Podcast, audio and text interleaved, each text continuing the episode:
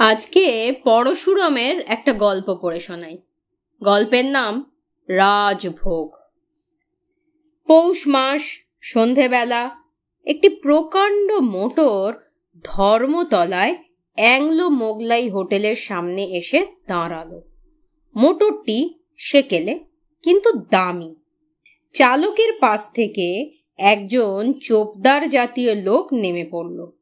তার হাতে আশাশোটা নেই বটে, কিন্তু মাথায় একটি জড়ি দেওয়া ঝাঁকালো পাগড়ি আছে, তাতে রূপোর তকমা আটা, পরনে ইজের চাপকান, কোমরে লাল মখমলের পেটি।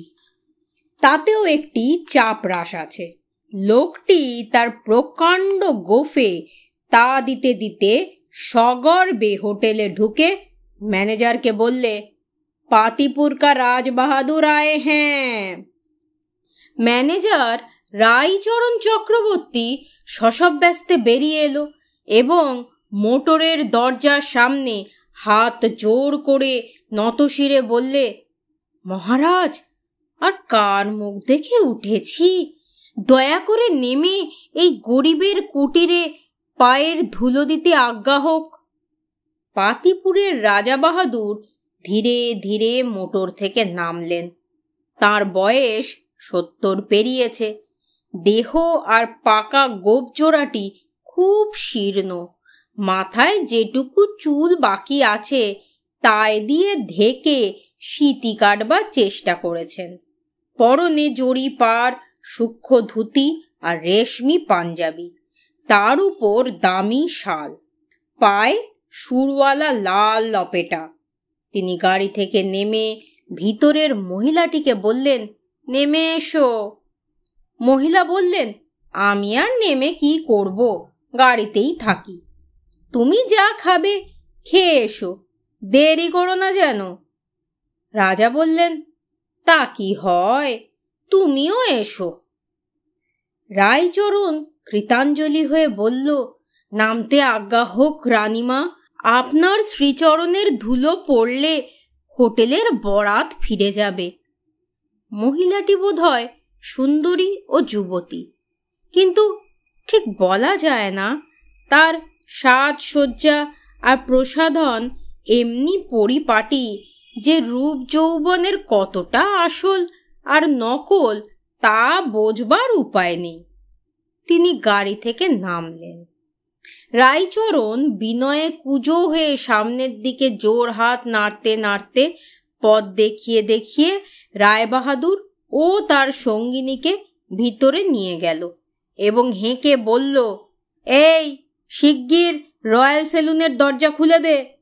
হোটেলের সামনের বড় ঘরটিতে যারা বসে খাচ্ছিল, তারা উদ্গ্রীব হয়ে মহিলাটিকে দেখে ফিসফিস করে জল্পনা করতে লাগল। একজন চাকর তাড়াতাড়ি একটা কামরা খুলে দিলে। ছোট্ট খোপ, রং করা কাঠের দেওয়াল, মাঝে একটা টেবিল এবং দুটি গদি আটা চেয়ার। টেবিলটি সাদা চাদরে ঢাকা। দিনের বেলায় তাতে হলুদের দাগ দেখা যায়। এই কামরার পাশেই পর্দার আড়ালে আর একটি কামরা।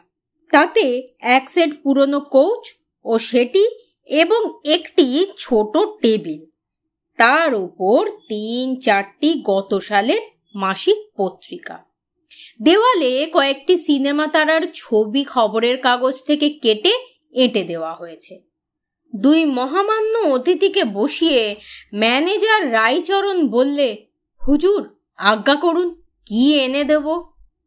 রাজা বাহাদুর সাগ্রহে বললেন তোমার কি কি তৈরি আছে শুনি?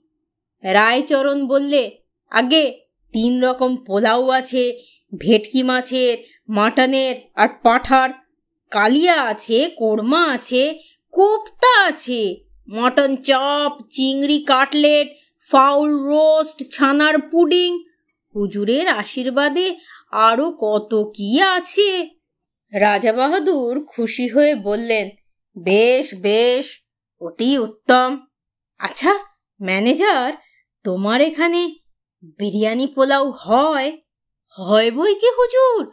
ঘন্টাখানেক আগে অর্ডার পেলেই করে দিতে পারি। আমি তিন বছর দুম্বাগড়ের নবাব সাহেবের রসুই ঘরের সুপারিনটেন্ডেন্ট ছিলুম কি না সেইখানেই সব শিখেছি। খুব খাইয়ে লোক ছিলেন নবাব সাহেব। এ বেলা এক দুম্বা ও বেলা এক দুম্বা বাবুর্চিদের রান্না তার পছন্দই হতো না। আমি তাদের কায়দার অনেক উন্নতি করেছি। তাই জন্যই তো নবাব বাহাদুর খুশি হয়ে নিজের হাতে ফার্সিতে আমাকে সার্টিফিকেট লিখে দিয়েছেন। দেখবেন হুজুর? থাক থাক। আচ্ছা তোমার কায়দাটা কীরকম শুনি? বিরিয়ানি রান্নার? এক নম্বর বাসমতি চাল? এখন তার দাম পাঁচ টাকা শের খাঁটি গাওয়া ঘি, ডুমো ডুমো মাংস, বাদাম, পেস্তা, কিশমিশ এবং হরেক রকম মশলা। গোলাপ জলে গোলা খোয়া ক্ষীর মৃগনাবি সিকিরতি দশ ফোঁটা ওডিকলন আলু একদম বাদ। চাল, মাংস প্রায় সিদ্ধ হয়ে এলে তার উপর দু দুমুটো পেঁয়াজ কুচি মুচমুচো করে ভেজে ছড়িয়ে দিই। তারপর দমে বসে, খেতে যা হয়, সে আর কি বলব? রাজা বাহাদুরের জিভে জল এসে গেল। সুত করে টেনে নিয়ে বললেন, চমৎকার! আচ্ছা স্বামী কাবাব জানো? হুজুরের আশীর্বাদে মোগলাই, ইংলিশ, ফ্রেঞ্চ, হেন, রান্না নেই। যাই রাইচরণ চক্রবর্তী জানে না। মাংস পিষে, তার সঙ্গে ছোলার ডাল বাটা আর পেস্তা বাদাম মেশাতে হয়। তাতে আদা, হিং, পেঁয়াজ, রসুন, গরম মশলা ইত্যাদি পড়ে। তারপর চ্যাপটা, লেচি গড়ে চাটুতে ভাজতে হয়। এই হলো স্বামী কাবাব। ওহ, খেতে যা হয় হুজুর, তা বলবার কথা নয়। রায় বাহাদুর আবার শ্রুত করে জীবের জল টেনে নিলেন। তারপর বললেন আচ্ছা রায়চরণ রোগন জুস জানো? মহিলাটি অধীর হয়ে বললেন, আহ, ওসব জিজ্ঞেস করে কি হবে? যা খাবে তাই আনতে বলো না। রাজা বাহাদুর বললেন, আহ, হা ব্যস্ত হও কেন? খাওয়া আছেই। আগে একবার রায়চরণকে বাজিয়ে নিচ্ছি। রায়চরণ বললে, বাজাবেন বই কি হুজুর? নিশ্চয়ই বাজাবেন। রোগান জুস হচ্ছে। মহিলাটি আস্তে আস্তে উঠে পাশের কামরায় গিয়ে মাসিক পত্রিকার পাতা উল্টাতে লাগলেন। রোগান জুস হচ্ছে খাসি বা দুম্বার মাংস, শুধু ঘিয়ে সিদ্ধ। জল একদম পাত। ভারী পোষ্টাই হুজুর, সাত দিন খেলে লিক লিকে রোগা লোকেরও গায়ে গত্তি লেগে ভুড়ি গজায়। তুমি তো অনেক রকম জানো দেখছি হে।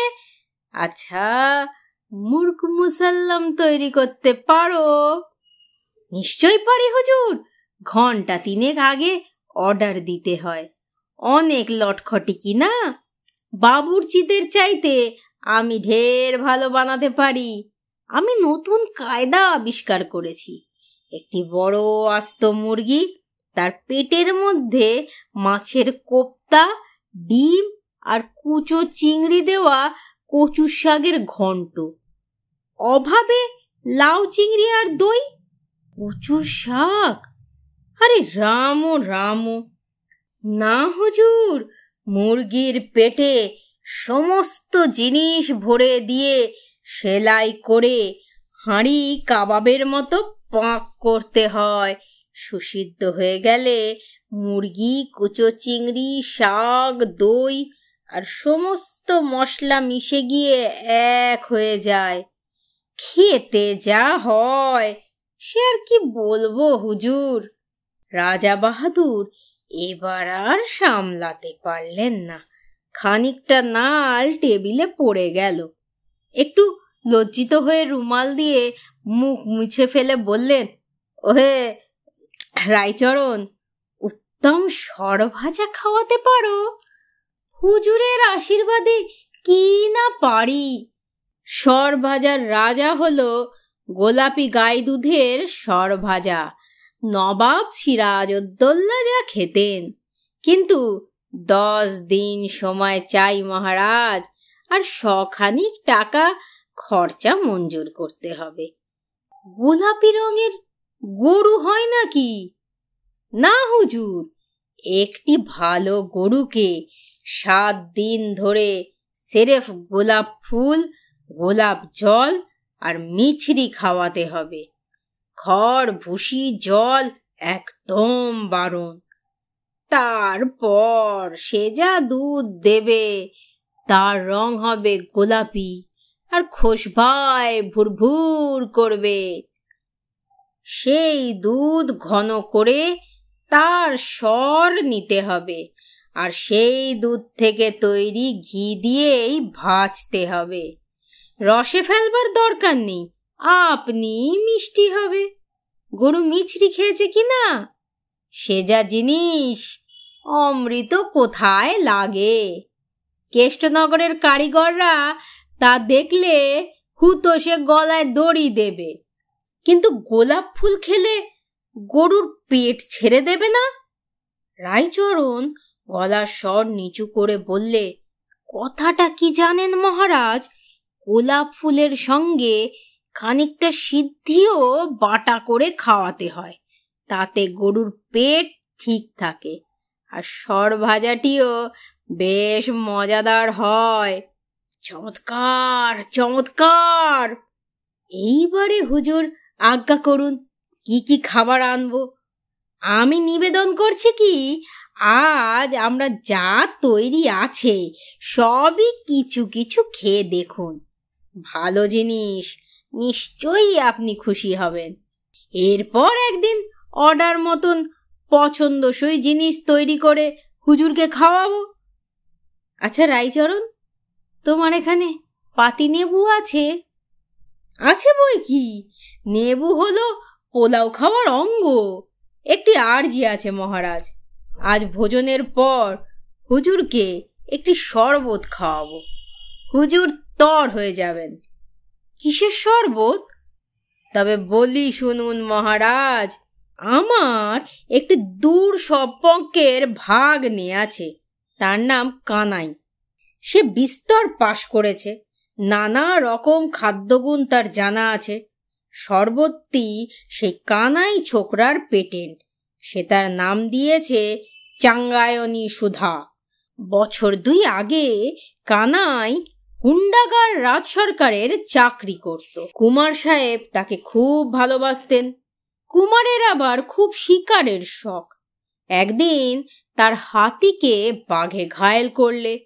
হাতির ঘা দিন কুড়ির মধ্যে সেরে গেল। কিন্তু তার ভয় গেল না। হাতি নড়ে না, ডাঙুস মারলেও ওঠে না। কুমার সাহেবের হুকুম নিয়ে কানাই হাতিকে সে টাক চাঙ্গায়নি খাওয়ালে। পরদিন ভোর বেলা হাতি চাঙ্গা হয়ে পিলখানা থেকে গটগট করে হেঁটে চলল। জঙ্গল থেকে একটা শাল গাছের রলা উপড়ে নিল। পাতাগুলো খেয়ে ফেলে ডান্ডা বানালে। তারপর পাহাড়ের ধারে গিয়ে সুর দিয়ে সেই ডান্ডা ধরে বাঘটাকে তমা দাম পিটিয়ে মেরে ফেললে। কুমার সাহেব খুশি হয়ে কানাইকে পঁচিশ টাকা বকশিস দিলেন। শরবতে হুইস্কি টুইস্কি আছে নাকি? ওসব আমার চলে না। কি যে বলেন হুজুর, কানাই ওসব ছোঁয় না। অতি ভালো ছেলে, সিগারেটটি পর্যন্ত খায় না। চাঙ্গায়নি সুধায় কি কি আছে শুনবেন? কুড়িটা কোবরেজি গাছ গাছরা কুড়ি রকম ডাক্তারি আরক কুড়ি দফা হেকিমি দাওয়াই। হিরে ভস্য, সোনা ভস্য, মুক্তা ভস্য, রাজ্যের ভিটামিন আর পোয়াটাক ইলেকট্রিক এইসব মিশিয়ে চোলাই করে তৈরি হয়। খুব দামি জিনিস। কানাই আমাকে হাফ প্রাইস, পঞ্চাশ টাকায় এক বোতল দিয়েছে। মামা বলে ভক্তি করে কি না দোহাই হুজুর, আজ একটু খেয়ে দেখবেন। সে হবে ক্ষণ। আচ্ছা রায়চরণ, তুমি বার্লি রাখো। রাখি হুজুর, ছানার পুডিংয়ে দিতে হয়, নইলে আঁট হয় না। এইবার তবে হুজুরের জন্য খাবার আনতে বলি, হুকুম করুন কি কি আনব। এক কাজ করো, এক কাপ জলে এক চামচ বার্লি সিদ্ধ করে নেবু আর একটু নুন দিয়ে নিয়ে এসো। রায়চরণ আকাশ থেকে পড়ে বললে, সে কি মহারাজ? ভেটকি মাছের pulao mutton curry fowl roast? রাজা বাহাদুর হঠাৎ অত্যন্ত খাপ্পা হয়ে বললেন, তুমি তো সাংঘাতিক লোক হয়ে আমাকে মেরে ফেলতে চাও নাকি হ্যাঁ? আমি বলে তিনটি বছর ডিসপেপসিয়ায় ভুগছি কিচ্ছু হজম হয় না। সব বারণ, দিনে শুধু গলা ভাত আর শিঙি মাছের ঝোল, রাত্রিরে বাড়লি আর তুমি আমাকে পোলাও কালিয়ার লোভ দেখাচ্ছ? কি ভয়ানক খুনে লোক!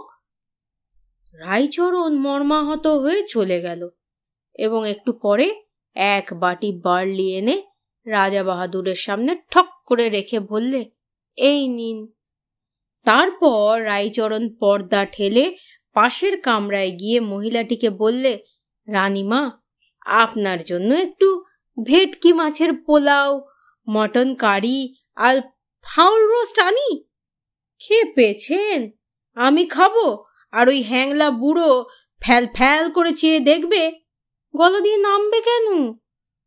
তবে একটু চা আর খান কতক চিংড়ি কাটলেট এনে দিই রানীমা। রানী ভানি নই, আমি নক্ষত্র দেবী। আর একদিন আসবক্ষণ স্টুডিওর ফেরত। ডিরেক্টর হাঁদুবাবুকেও নিয়ে আসব।